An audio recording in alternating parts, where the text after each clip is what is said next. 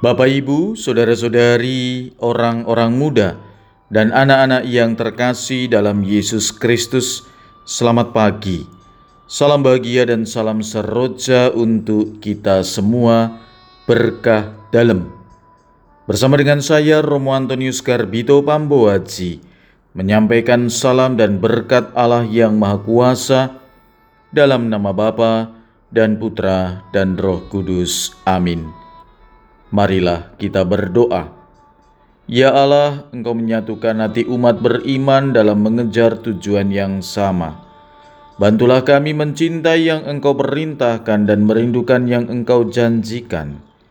Agar di tengah-tengah hal-hal duniawi ini, hati kami terarah kepadamu, sumber sukacita yang sejati. Dengan pengantaran Yesus Kristus putramu yang bersama di kau dalam persatuan roh kudus, hidup dan berkuasa Allah sepanjang segala masa.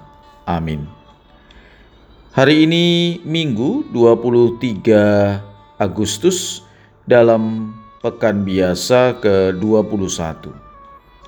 Bacaan pertama dalam liturgi hari ini diambil dari kitab Yesaya bab 22 ayat 19 sampai dengan 23. Bacaan kedua diambil dari surat Rasul Paulus kepada jemaat di Roma bab 11 ayat 33 sampai dengan 36. Dan bacaan Injil diambil dari Injil Matius bab 16 ayat 13 sampai dengan 20. Saudara-saudari, mari kita mendengarkan Injil Yesus Kristus menurut Matius. Sekali peristiwa Yesus tiba di daerah Kaisaria Filipi. Ia bertanya kepada murid-muridnya, kata orang, siapakah anak manusia ini? Jawab mereka, ada yang mengatakan Yohanes Pembaptis, ada juga yang mengatakan Elia, dan ada pula yang mengatakan Yeremia atau salah seorang dari para nabi. Lalu Yesus bertanya kepada mereka, "Tetapi apa katamu? Siapakah aku ini?" Maka jawab Simon Petrus, "Engkau adalah Mesias, Anak Allah yang hidup." Kata Yesus kepadanya, "Berbahagialah engkau Simon bin Yunus, sebab bukan manusia yang menyatakan itu kepadamu, melainkan Bapakku yang di sorga. Dan aku pun berkata kepadamu, engkaulah Petrus, dan di atas batu karang ini akan kudirikan jemaatku." dan Allah mau tidak akan menguasainya. Kepadamu akan kuberikan kunci kerajaan sorga. Apa saja yang kau ikat di dunia ini akan terikat di sorga, dan apa saja yang kau lepaskan di dunia ini akan terlepas di sorga. Lalu Yesus melarang murid-muridnya memberitakan kepada siapa pun bahwa dialah Mesias. Demikianlah sabda Tuhan, terpujilah Kristus. Saudara-saudari yang terkasih dalam Yesus Kristus, sabda Tuhan dalam bacaan pertama yang diambil dari kitab Yesaya bab 22 ayat 19 sampai dengan 23 berbicara mengenai pemberian wewenang atau kuasa yang dilambangkan dengan jubah, ikat pinggang dan terutama kunci rumah Daud.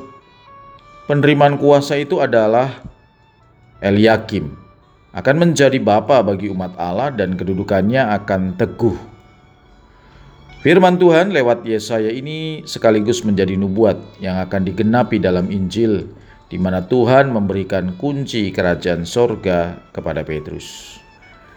Dalam Injil yang tadi kita dengar, Petrus mengungkapkan imannya bahwa Yesus adalah Mesias, anak Allah yang hidup. Karena pengakuan iman itulah, Yesus menyatakan bahwa Petrus adalah batu karang. Dan di atas batu karang, Yesus akan mendirikan jemaatnya. Dan ditegaskan Allah mau tidak akan menguasainya. Lebih dari itu, Yesus memberikan kepadanya kunci kerajaan sorga, lambang kuasa untuk mengikat dan melepaskan. Apa yang diikat Petrus di dunia akan terikat di sorga, dan apa yang dilepaskan di dunia akan terlepas di sorga. Seperti halnya Eliakim dalam Yesaya, Petrus pun diperintahkan mengurus istana gereja Allah.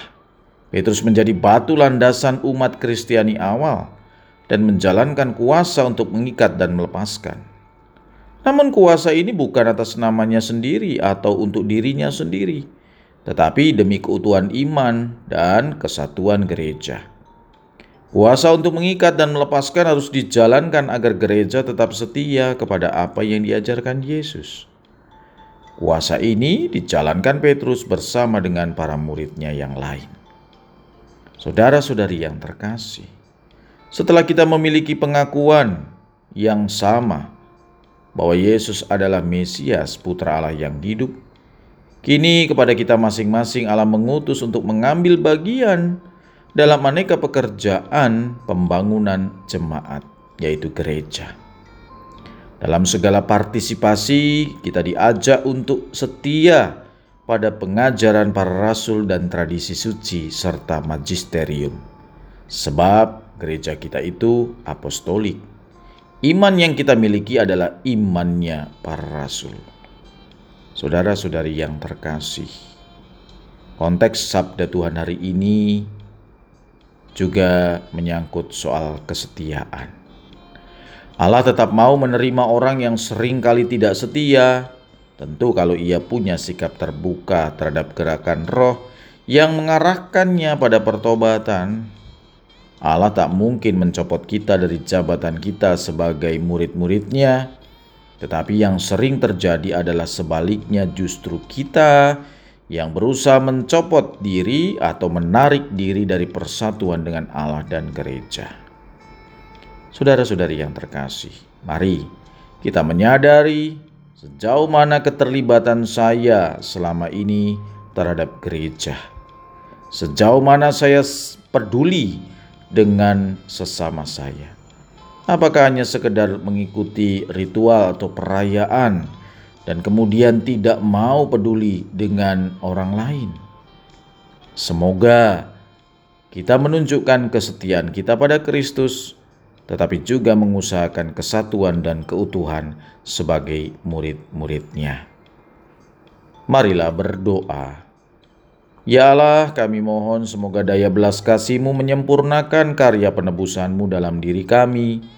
Bantulah agar dalam segala hal kami dapat hidup menurut kehendak-Mu. Demi Kristus Tuhan dan pengantara kami. Amin. Berkat Allah yang Maha Kuasa, dalam nama Bapa dan Putra dan Roh Kudus. Amin.